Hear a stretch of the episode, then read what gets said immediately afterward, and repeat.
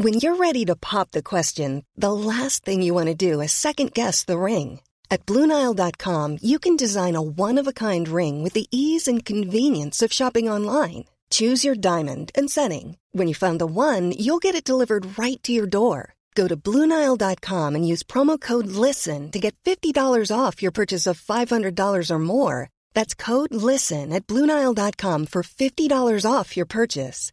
Bluenile.com code LISTEN. Want to teach your kids financial literacy, but not sure where to start? Greenlight can help. With Greenlight, parents can keep an eye on kids' spending and saving, while kids and teens use a card of their own to build money confidence. As a parent, you can send instant money transfers, set up chores, automate allowance, and more. It's a convenient way to run your household, customized to your family's needs, and the easy way to raise financially smart kids. Get started with Greenlight today and get your first month free at greenlight.com slash ACAST.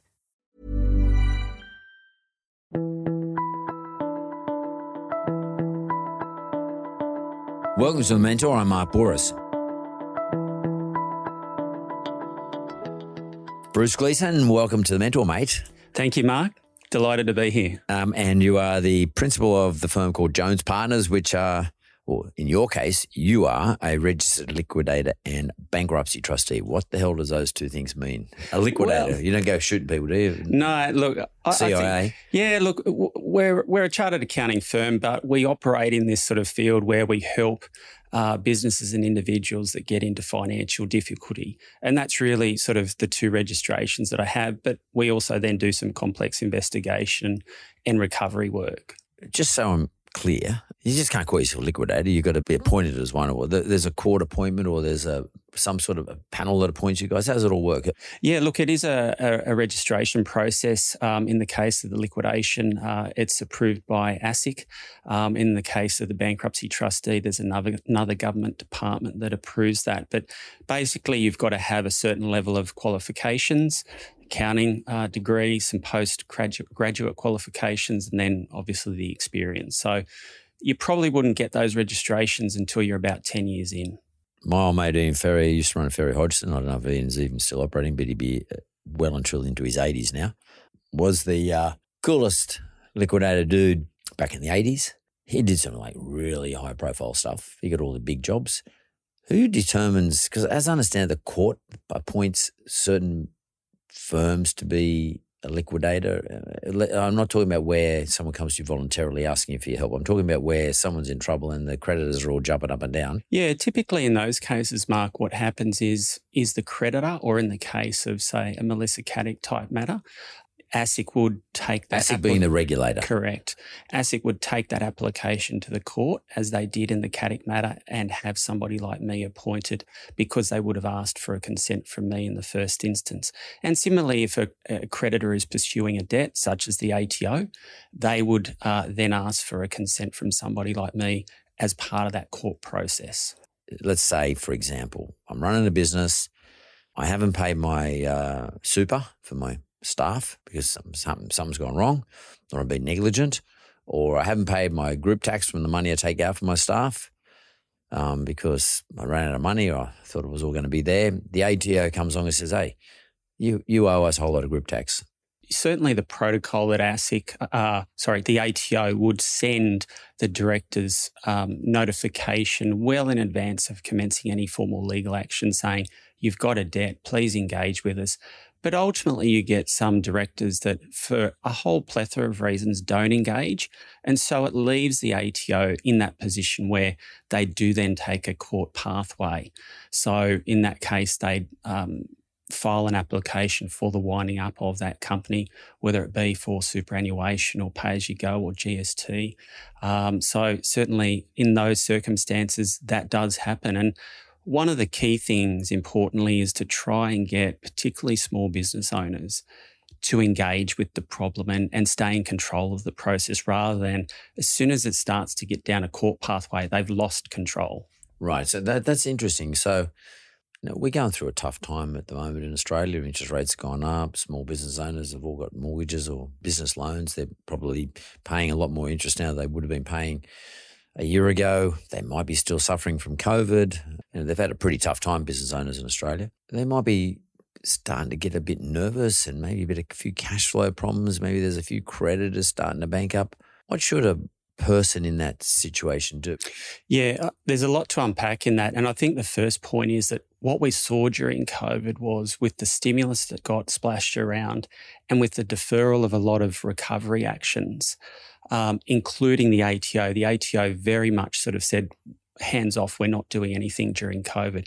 But then last year really started to um, get back into the game. And certainly during calendar year 2022, uh, issued 18,000 director penalty notices, which is basically a notice saying to directors, hey, you owe us some money. What are you going to do about it? Why do the directors owe the money? You're talking about group tax or? Uh, basically, because for a lot of the taxes now, superannuation, pay as you go, and GST, it's about um, a personal liability that, that, that can be sheeted home to the directors if the company doesn't engage with the ATO to either pay it or do something else about it. So that was a sleeper issue that emerged coming out of COVID. That's the first point. And the second point was that what we saw with all of the other stimulus and the other deferral activities is that the actual uh, external administration numbers crashed during COVID. They halved, and so did the bankruptcy numbers. They halved. And what we're starting to see now is a catch up. Um, and in fact, the last sort of few months' data shows that they've trended back to what they were pre COVID. And certainly when you look at the forecast moving uh, towards the balance of this year and into next year, against the backdrop of rate increases, like you mentioned, we're going to see a big catch up. And so, particularly small business owners need to be more aware than ever about where they are, what their position is, and in terms of getting advice, rather than try and solve it all on their own, the two questions that I always ask a client is so, what do you think needs to happen? And what do you want to get out of this? Because quite often they know what needs to be done, but they want somebody else to confirm it for them. And it might be that they've got to sell one of the shiny new cars. It might be that they've got to stop taking as much out of the business, or it might be that they need to sell part of the business. But that's a really fundamental question to ask them. I seem to recall that during COVID, the federal government sort of put a moratorium on businesses being put in liquidation. There was a bit of a moratorium. In other words, the government said it's not fair businesses go into bankruptcy or into liquidation because they can't pay their creditors. Mm. That was stopped for a period of time. Did the government then announce that, oh, COVID's over from now on, that moratorium is finished? Yeah, very much so. So as we moved into 2021, uh, a lot of that sort of deferral action sort of got re- removed. But there was then a lag too, Mark, because creditors didn't want to be the first to jump in and say, okay, we're going to start recovery action. So there was a little bit of a further lag before creditors as a general group started to say, hey, um, we actually now need to get back to what we were doing pre COVID. That includes the tax office. Correct.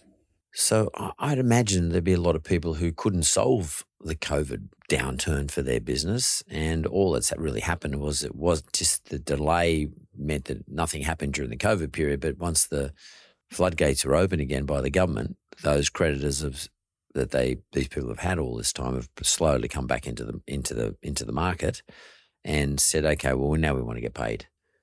Do you see much of that? Oh, we're seeing a lot of it. And I think really when we look at small business in particular, what we know about the uh, external administration numbers is that for any given year, and this is held true over a number of years, 80% of all of the external administrations are small business that employ less than 20 employees. So that really goes to the heart of small business that had accumulated debt either in the lead up to COVID, but during COVID are the ones that are now really feeling um, a, a, a, strong sense of pain. One of those which you've been appointed on is the Melissa Caddick estate. I mean, can you tell me what, what, who appointed you and how's that all work? And what are you actually doing for that estate? Because that'd be an interesting one. Uh, yeah, look, I mean, the Melissa Caddick matter was one that um, ASIC approached me to get appointed to over the company that she ran and then over her own affairs.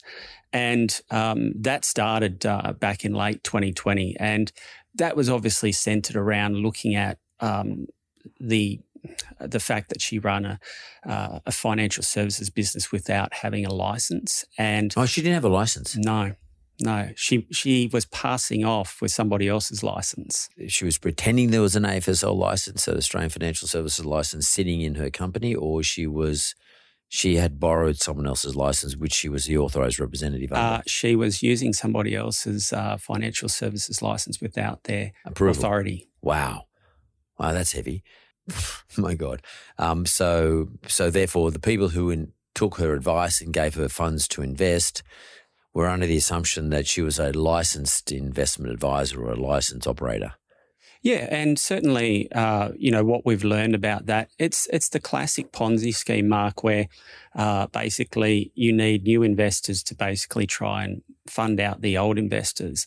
And in this particular case, the the nuance of it was that when uh, you know investor A sort of gave over their money, part of it was that she'd said that she'd set up a CommSec account in the individual's name, um, and that never occurred. It was fictitious. And so Wow. what happened during the course of the uh, time that she operated that business, so roughly from about 2013 to 2020, um, she was providing investors with fictitious CommSec statements. And they thought that it was the real Well, she deal. was making them up. Yeah. Like just type, or type somehow Yeah. printing them out.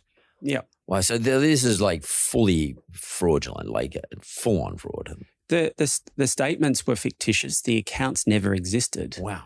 Um, but certainly in terms of the detail that she went into to get the statements right, because the statements were issued regularly, the investors were thinking that their portfolios were going up in value. So totally convinced. So, because of course, you know, the really famous one is Bernie Madoff, and we talk about Ponzi, but that goes back a while. Uh, Madoff did something like this, and he was very good at um, tapping, um, let's call it the higher upper echelon society of, of American, you know, entertainers, investors, blah, blah, blah.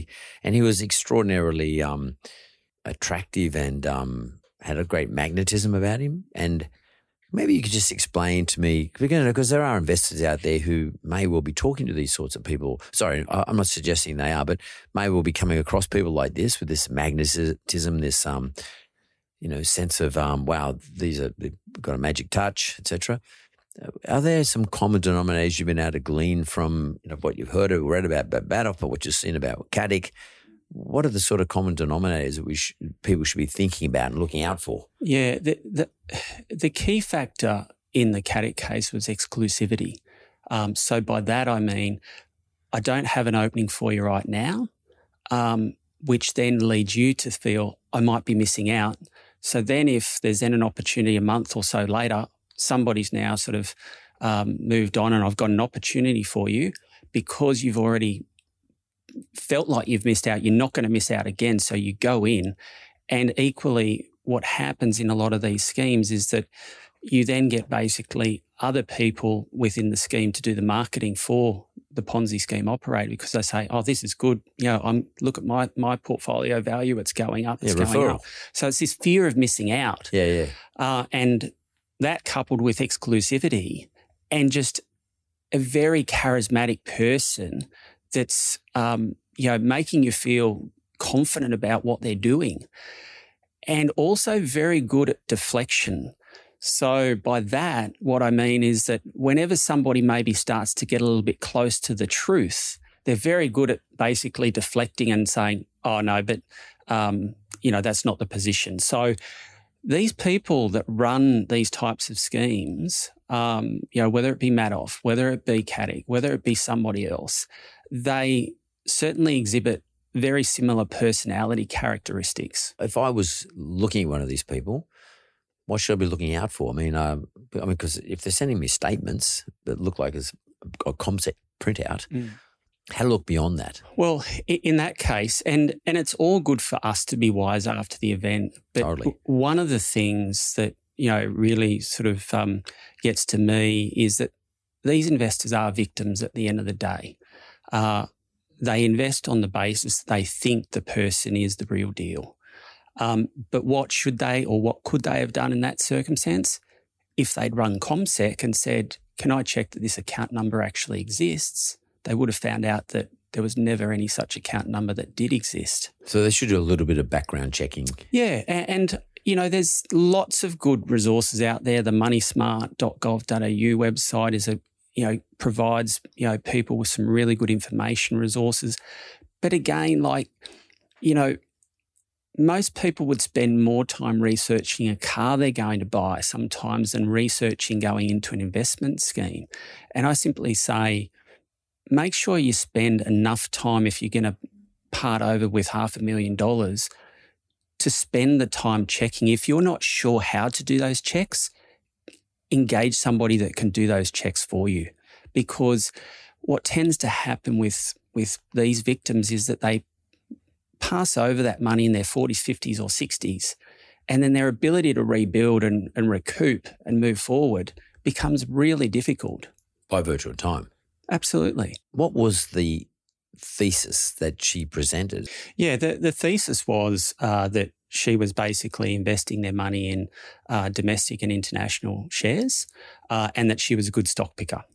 So she was um, a stock picker. Yeah. Yep. And so she was basically promoting this scenario where she could earn above average returns when you and I both know that depending on what sort of class of asset that you look at, historically, you know, you're probably running at somewhere between 8 to sort of 14%, depending on whether or not you're talking about property or shares. So if you're offering sort of 30% annually, I say that should ring alarm bells. So that old saying, if it's too good to be true, usually is too good to be true. Absolutely. Uh, and and I think, as I said, Ponzi schemes know no boundaries in terms of the people they rope in. Some people are indeed on one level sort of quite educated. They're doctors and architects and things like that. On other levels, the level of education might be less. But here's the point. If you're not sure about how to do the research yourself, go and get help to do the research because uh, it just, there's always going to be another Ponzi scheme around the corner. It might be crypto, it might be something else but there'll always be another scheme around the corner. And, you know, we look at the amount of money that's now pouring into su- uh, superannuation, and particularly where there's then a self managed super fund, people feel in control of their money. And then for these perpetrators, that's an access to a pool of capital that they've got. Quite an interesting point you're making here, especially when someone's sort of telling you they're going to make above average returns. So, a normal punter, though, uh, I should say, normal investor, should be inquiring at least what is the norm? What is the average? Like, is it between 8 and 14% per annum over the last 20 years? I mean, 14% I would have thought it's a very good return, but is it somewhere between 8 and 14%?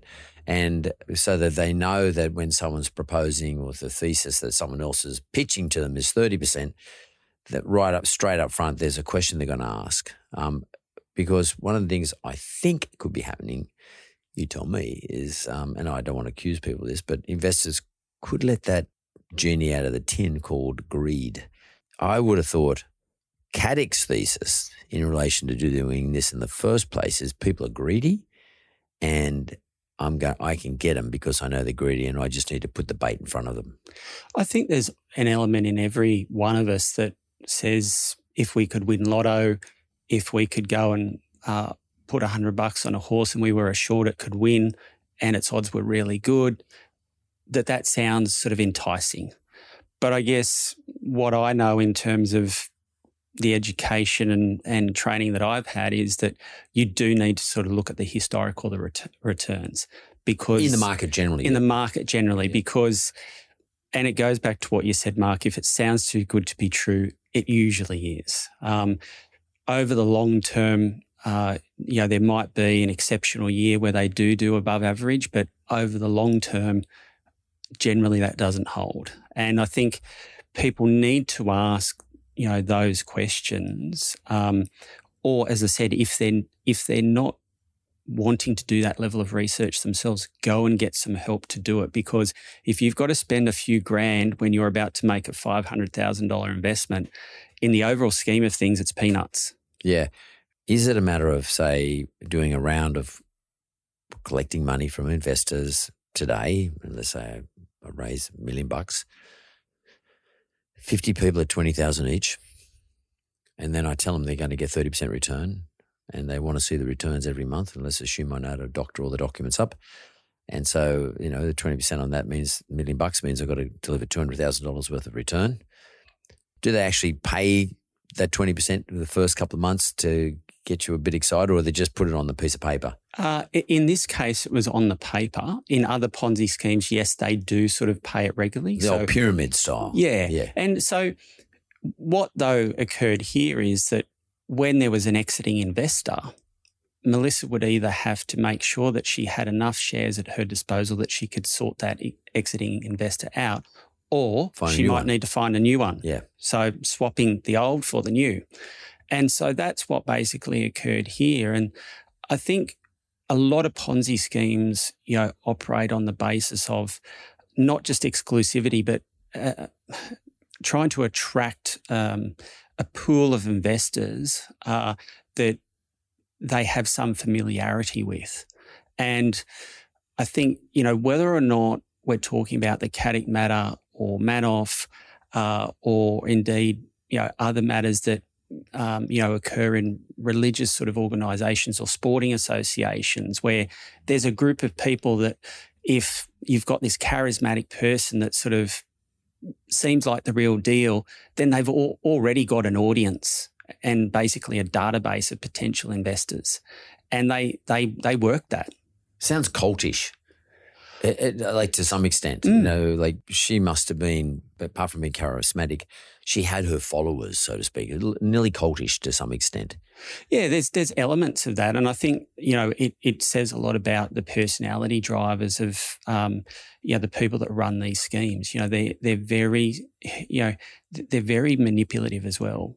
And certainly, um, you know, there's countless books that have been written about Ponzi schemes and, and the personality drivers of, of those that perpetrate them. And but I think the key is we've got to be prepared to talk about it. And and the one thing I'd say in this particular matter that I've observed is that um, there's all with some of the investors, there's almost been a, a level of guilt and shame about, well, how, how did I fall for this?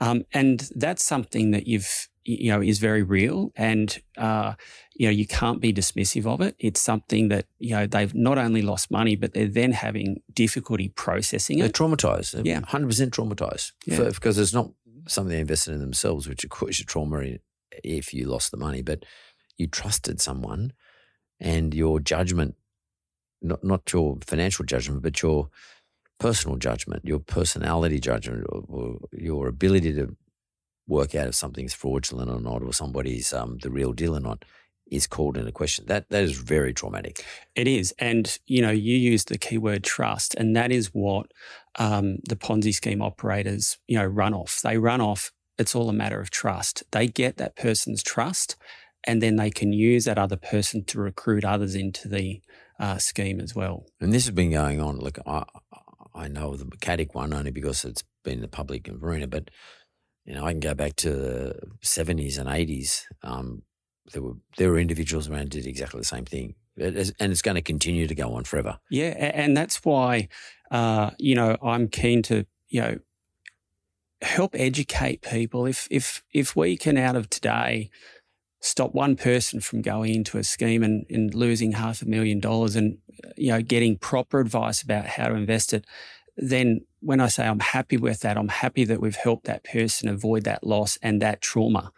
Um, but it is about sort of educating people and and talking about it um, because whilst there's information there uh, a lot of people still don't necessarily want to go and get it. And i sort of just come at it from this viewpoint that think about for the sake of a thousand or two thousand dollars, if you're ploughing in half a million dollars, that that sort of investment in getting proper advice about is this actually really the real deal or is there something sort of wrong about it?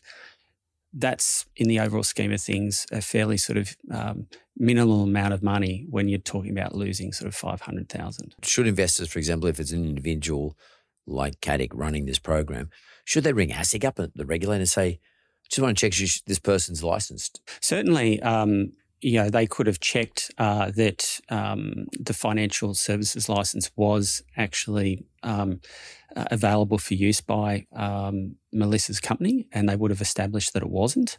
That was that would. But is that a, that's a step that you would recommend? step, absolutely. And then obviously, albeit that the horses bolted after this, as I said, the, the fact that the CommSec account actually didn't exist.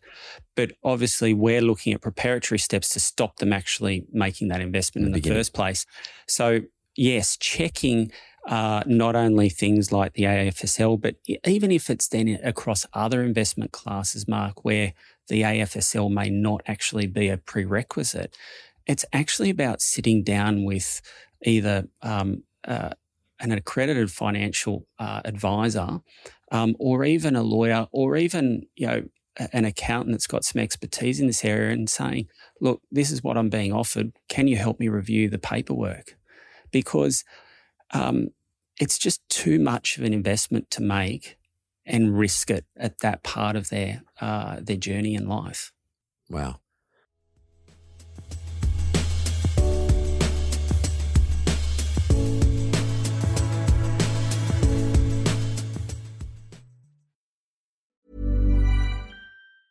There's never been a faster or easier way to start your weight loss journey than with PlushCare.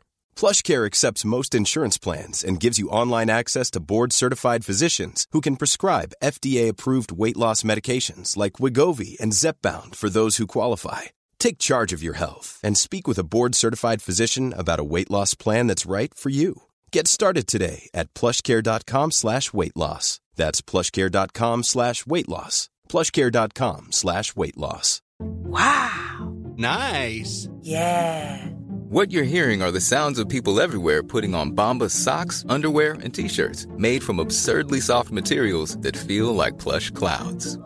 Yeah, that plush. And the best part? For every item you purchase, Bombas donates another to someone facing homelessness. Bombas. Big comfort for everyone. Go to bombas.com slash ACAST and use code ACAST for 20% off your first purchase. That's bombas.com slash ACAST. Code ACAST.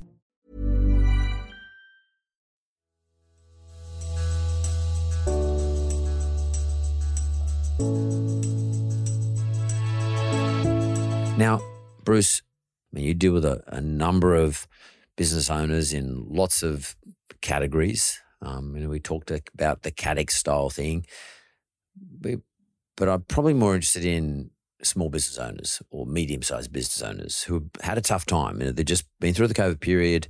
Some of them did very well during COVID because COVID did suit some businesses, but a lot of them didn't do so well for all the obvious reasons.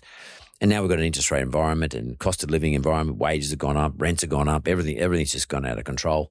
Um, and a lot of these individuals have their own personal mortgages and debt to service, and the revenue is not coming in. What should they be looking out for as the signs that there is a problem about to emerge? Yeah, look, it, it varies. Is the short answer. There's there's some business owners that do put their hand up earlier than others. Uh, but in terms of um, how we come to them, we come to them through referrals from other accountants and other um, professionals like lawyers, where uh, the business owner has said, not quite sure what to do here. So we sit down with them, or they can come to us directly. But we, we sit down with them, and there's two questions you've got to ask the business owner, particularly when we're talking about small business, because what we know is that uh, of all of the external administrations that occur, 80% of them are basically small business. So, and that is a statistic that hasn't changed a lot over a long period of time. And so, what that says to us is that they generally don't have access to the same level of resources in terms of advice and governance that larger businesses have. So, you've got to ask them two questions, I think, at the start. What do you think needs to happen? and what do you really want to get out of this process? Because what we know is that they're in a bit of a washing machine environment um, quite often when they get to us. And by that, I mean they're just being spun around. They've quite often got so many issues, they don't know how to prioritize them and they don't know how to importantly compartmentalize them. And they're also running the business. And that's right. And so, in that context, you know, they're typically good at what they do, whether that be a mechanic, whether that be a Sparky, Chippy, whatever. Um, but this isn't their gig. It's quite often their first time experiencing sort of financial distress. And so a lot of the time they try and bat on initially. They might even bat on a little bit longer. Trying to be staunch. Uh, yep. But then it gets to a point, and it might be that they lose a major contract. It might be that there's then a health issue, or it might be that um, the ATO is starting to knock on the door and say, hey, you need to sort of sort us out. So it can be one or a combination of those things. But quite often they're carrying a massive load on their shoulders. But when you ask them, what do you think needs to happen? Quite often they know the answer. Could be to sell something, sell the business, or put my hands up so I can't go Yeah, anywhere. and and look, uh, what an example would be, Mark, um, if you've if you've got a business owner that's maybe in their late fifties or sixties, been running this thing for sort of 25, 30 years, um, and I'm sitting down with them, and I say, "What do you think needs to happen?" And they might say to me, "I'm emotionally tapped out. I've got no more to give to the business," and that might then lead into a discussion about, well, is there anybody else immediately in the business that we can sort of, um, you know, use to restructure it? But when we're talking about small business, we're talking about the energy that ultimately the business owners bring to that business. And if you've got to work out if they're emotionally tapped out or if you help reset them, they've still got the emotional energy to push on Irrespective. irrespective Yeah. because if they don't have that emotional energy, even if you try and help reset them, they're still not going to be as successful as you want them to be. In which case, I probably should sell it. Yeah. And, and so get you, out. you, you then start to talk to them about a whole different range of options. Um, and that then sort of leads into this discussion about well, what do you want to get out of this? Because it's it's actually trying to listen to what's going on inside of them and then say, okay, now with what I know, and then we start to look at the financial position, what are our options? So it is really about, I find with small business owners, tapping into the emotional part of what's going on with them. When someone might be in a little bit of trouble, they come to someone like you and they get you appointed as a, an administrator. And how's that work? And what and what's the purpose of administration compared to say going into liquidation? So liquidation is like putting your hands up, I'm in trouble. The key differences between the two are the administration process gives the business a chance to restructure, recapitalize, and come out the other side. Uh, for example, a, a building company. Uh, you know, it's it's got caught on some fixed price contracts, uh, and it needs to basically um, go through and compromise its claims with its trade creditors, with its subbies, with the ATO. What does it mean compromise its claims? Uh, basically, Do a deal. do a deal with them. So instead of them getting 100 cents in the dollar, they might get 30 or 40 cents in the dollar. Um, so it's to basically reset the balance sheet of that business so that it, that it can then move forward uh, because it can, it's effectively reduced the liabilities on its balance sheet. We basically do You, that as, as the administrator. So, So- we would take the company through that process of a, over a period of about eight weeks. It's simply the directors that are in control of the business come to us. We basically sit down and go through that analysis that I just sort of went through. And if administration is the right vehicle for, for dealing with the company's financial challenges, then we'll then get appointed by the directors. They just simply pass a resolution uh, to appoint us as administrators. And then uh, there's a plan to try and recapitalise or, or restructure the business around that. What do they step down? What happens? They basically, uh, during that period of administration, uh, they're basically put on the sideline in terms of any official capacity. So we, they can still be employed in the business and, um, you know, certainly help run it during that period of time. But the administrator is the one that typically takes on all the risk during that period. And then if um, the proposal for restructure or recapitalisation is accepted by the creditors, we hand control the company back to the directors at that point. So how long does the administration period normally go for? in in a lot of sort of smaller sort of uh, family business type uh, matters, about eight weeks. Yeah, so a couple of Um, months. Yeah, So they sort of go along to you and say, "Look, Bruce, we're in a bit of difficulty here. You know, our, you know, we've got fixed rate contracts with customers, clients, but our cost of delivering on the fixed rates has gone up three times. So you know, for whatever the reasons are, supply chain issues, etc. So we can't honour those fixed cost agreements. Those people are creditors of ours. Um, Bruce, we'd like to go into administration because we feel as though we've got a good future, but we have to sort this, this stuff out now. you guys accept the appointment, come in as administrators, you send a notice out to, I guess, to all these creditors, all these people they owe money to, call a meeting, explain the situation, just say, and what do you say? Like, look, we owe you, uh, you know, hundred thousand dollars, but we only can afford to pay you thirty. Take it or leave it. Effectively, that's it. Because um, you know what firstly, all of the stakeholders to that process, whether it be the subbies, the trades, or even the customers in that that case, they've all got a fundamental problem, and that is that if um, the business doesn't move on and and survive going forward, then there's a good chance in those kinds of matters that uh, the return that certainly the subbies and the trades will get could be you know very little or or, or nothing because it goes into Um, liquidation. yeah, it will then move through to liquidation if that compromise isn't accepted. So, uh, certainly in that case, it is about trying to work out something that um, is appealing to uh, the subbies and the trades, and also that potentially gives the customers uh, or the homeowners a, a solution going forward. So, that's one sort of example. But also, Mark, what sort of came out during COVID is what I call the little brother sort of legislation of the voluntary administration regime, which is the small business restructuring process. And in general terms, uh, if you've got liabilities in a business up to a million dollars, then um, as long as you meet some other criteria, it's a it's a quicker process. It's a lot less costly process, and it leaves the director in control of the business during um, that uh, period where you're trying to again negotiate uh, a deal with your creditors. So we're finding at the moment that as we educate more accountants and we educate people about that, that that's getting some take up, and that's quite noticeable um, where you've got businesses where their predominant debt is tax debt. Is there some legislation that recognise that small business who might have debts under a million bucks, uh, there's obviously some qualification for this, but um, don't have to go and appoint an administrator. They, yeah, they, they appoint what we call a restructuring practitioner, but different to the voluntary administration regime, the director still stays in control of the business. Right. So that sort of came out, that legislation out of COVID, uh, came in in sort of early 2021.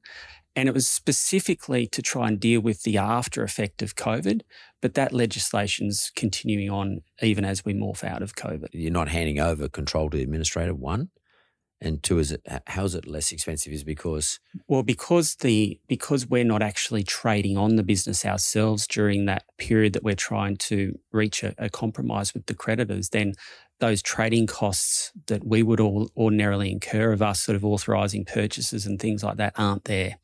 So there's that, and um, because it's it's a slightly quicker process, it tends to just be more um, cost effective in that sense, and and that's the way it should be because we're only dealing with a business that's got liabilities up to a certain threshold. and, and so what are you seeing at the moment? So here we are in 2023. It's been a pretty rough four or five years. What are you guys seeing out there? Yeah, where we're at in terms of the numbers is that um, certainly in terms of the the corporate insolvency numbers, they halved during COVID, and so did the, the personal insolvency numbers. What we're seeing in the last quarter of uh, 2022 um, and in the early part of 2023 so far is that the monthly statistics coming out are tending to show us that we're now trending back to what the pre-COVID numbers were. So But not worse. But not worse at this point. And I think what we've got to recognise about that is that what there's there's eight hundred odd thousand mortgages that are going to come off fixed loans to variable loans this year. What's that about three hundred billion bucks or something like that? We've also got the catch up that the ATO is now, you know, very much in full swing about. Uh, it started in sort of 2022. We're seeing that continue to develop during 2023. So we think that you know there is going to be um, certainly ex- a slight acceleration on the number of companies that need uh, some kind of advice and do go into external administration. And what we see is that personal insolvency numbers or statistics tend to lag corporate insolvency statistics by about six to 12 months. So certainly we're going to see an uptick as we move later into this calendar year and into 2024. And I, I don't think that's much of a surprise when you look at the general economic conditions and the fact that we're we're up to our ninth consecutive interest rate increase. I guess it's not too bad what you're saying. It's not perfect. It's not a great feeling, but you're not seeing a massive increase Yeah. at this stage. At this stage, and I think what we are seeing is the inquiry rate is really ratcheting up. All right. Um, but Is that because people are more aware of people like you, or is it because there's more problems? Uh, I, I think there are. I think it's two things. One is in small business land. Typically, um, a major creditor of theirs is the ATO. So a lot of this is sort of being stimulated out of the ATO, raising awareness with the director, saying, "Hey, you, you got to do something about this now. Um, no longer can we just wait." And I think generally it's this whole wealth effect thing where people don't necessarily uh, feel quite as wealthy as they do now because properties are maybe dropping a little bit in value. So, Substantially. so unlike when we were in the upswing of the property cycle, we all felt a little bit, uh, you know, um, flush with everything, and we were happy to upgrade cars and furniture and all that. We're now at that opposite end of the, of, of the cycle. You've mentioned the ATO a couple of times, which is very interesting. Are there, and you know, like all creditors deserve to be paid, don't get me wrong, but are there some creditors who rank ahead of other creditors? in any small business in particular, indeed any business, your employees are key, right? So they need to be constantly looked But after. legally, you're talking about? Uh, well, legally as well. So employees do have a priority for all of their normal entitlements plus their superannuation as well. So that if you're in a business and you're doing it a bit tight and you've got to make sure that your employees' wages get paid and their super gets paid. Yeah, because if certainly if you don't pay their super for um, extended periods of time, the director can be personally liable for that. Right. So the tax office will hold that director personally liable for the super that's not paid by the company or the business for that particular employee. Yeah, and, and that's um, we talked earlier about the director penalty notice regime that exists, and that's really about the ATO saying to directors, "Hey, um, particularly when it comes to superannuation, this this is something that you could personally be on the hook for."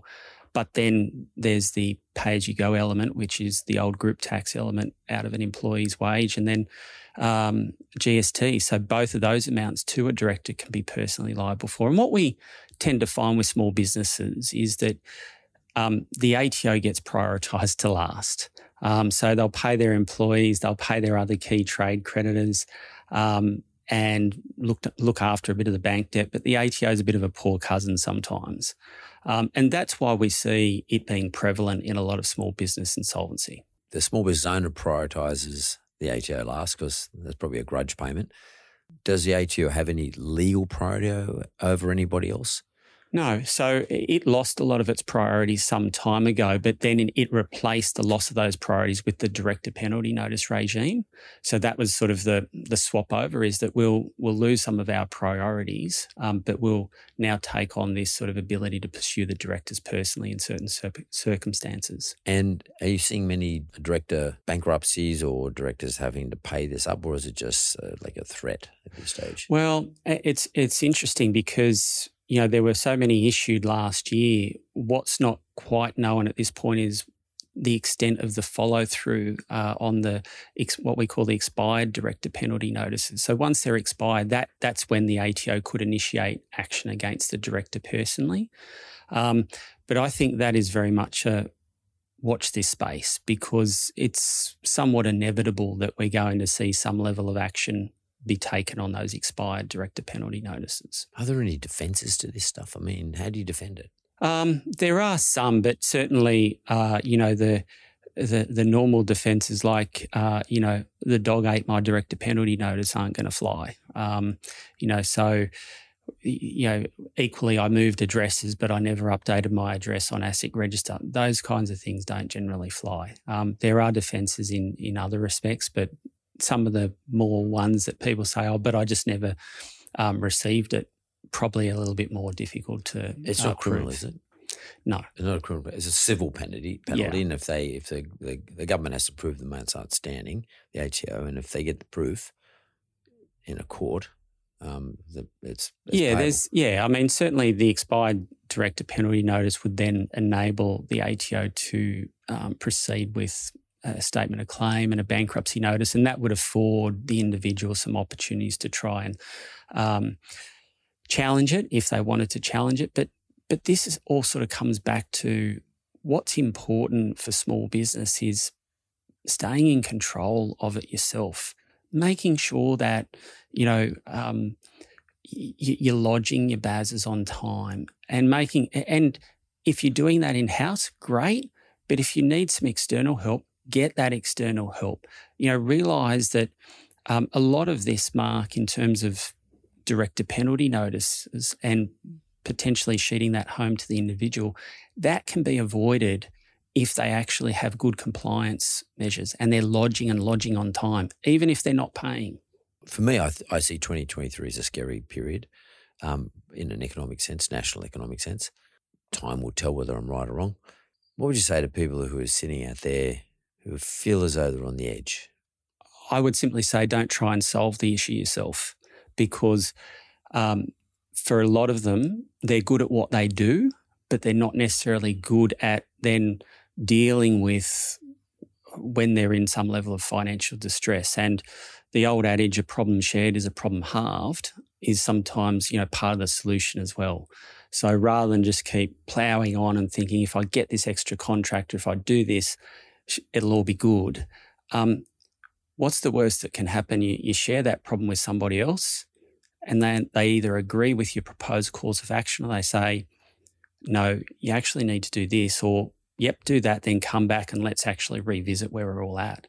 And I think it's about, you know, finding somebody that is prepared to listen to the journey that you've been on and actually help try and prioritize and compartmentalize how you need to then move forward. Um, because just trying to do it on the internet alone is really challenging.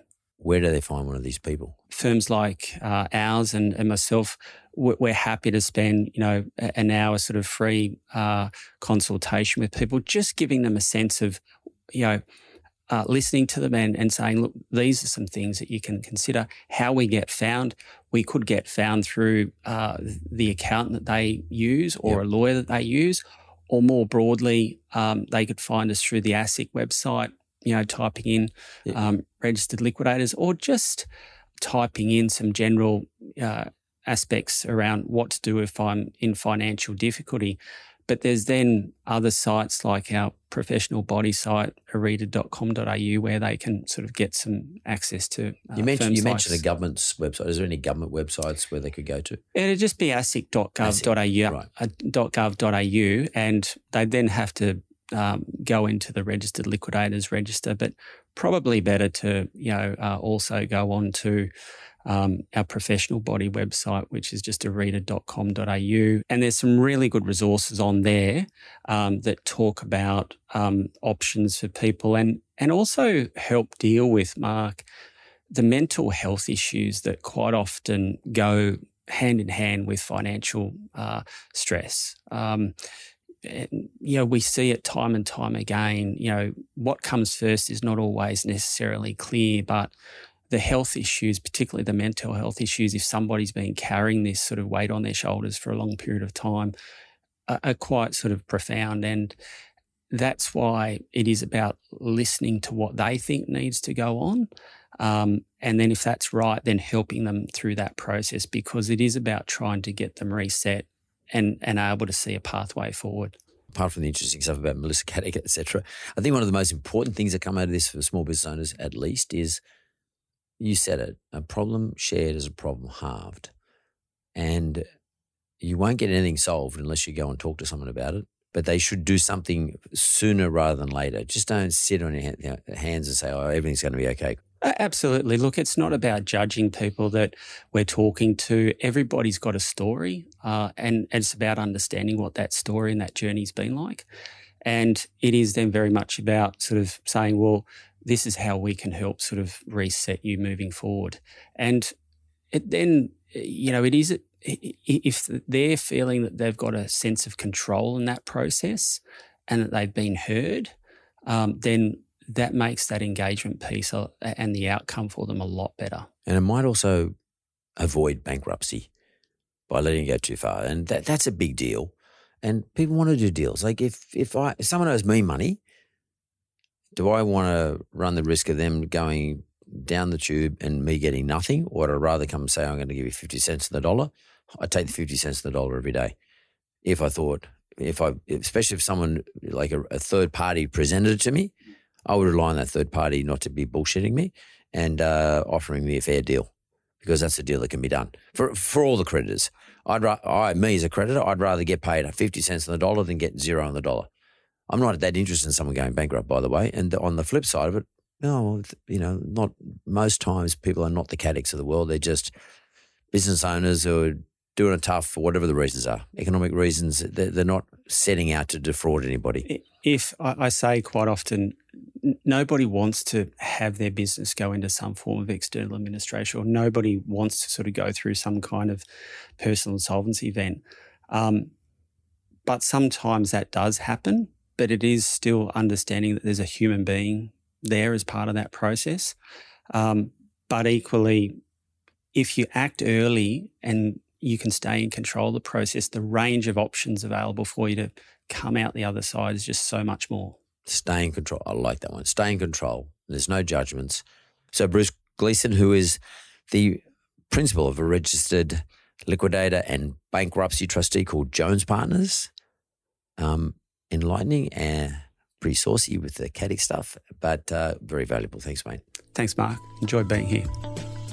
Thanks for listening to another episode of The Mentor with Mark Bouris. Audio and production is by Jessica Smalley. Production assistance, Simon McDermott. This is a Mentored podcast.